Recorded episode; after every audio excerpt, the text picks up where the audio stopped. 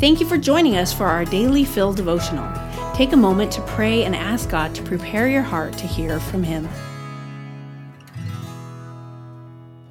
Hi, everybody. It's Deb Hill, and I am reading my devotional titled Evolving Faith. The official said to him, Sir, come down before my child dies. Jesus said to him, Go, your son will live. The man believed the word that Jesus spoke to him and went on his way. When the official heard that Jesus had arrived in Galilee from Judea, he made a journey of more than 20 miles on foot.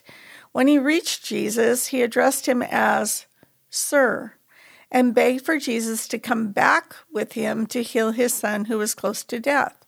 Even though the man had legal authority, he was submitting to Jesus. However, the official didn't recognize and honor Jesus as the Savior of the world, but believed Jesus could heal his son and persisted. Why?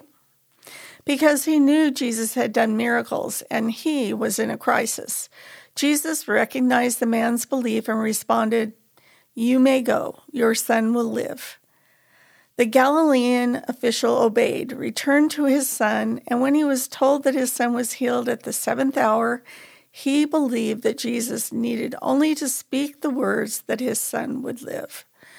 So, was it the man's belief that saved his son, or was it Jesus knowing that this miracle would solidify the man's faith and belief, not only his, but that of his family?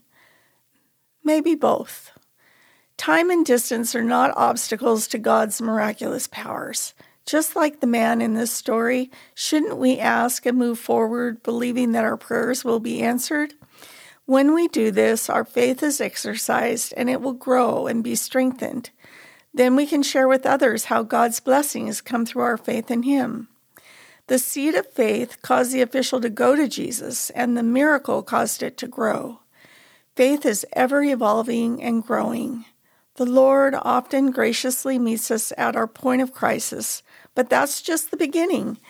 He wants us to believe in and follow Him, not only because He delivered us from our crisis, but because He is our Savior and Lord in whom we trust. Even those of us who have believed in Christ as Savior need to look in the mirror. All too often, we're just like this royal official. We don't pray unless we're in a crisis. We keep Jesus on the shelf like Aladdin's lamp. When we need him, we pull him off the shelf, try to rub him the right way, and ask for his help. But after the crisis passes, we put him back on the shelf and get on with life, virtually without him. He wants us to believe in him for who he is and to fellowship with him at all times. Will you pray with me? Lord, help us to stay in a close relationship with you and strengthen our faith, not because of what you do for us, but because of who you are. Thanks so much for listening today. Daily Fill Devotionals is a ministry of Emmanuel Faith Community Church.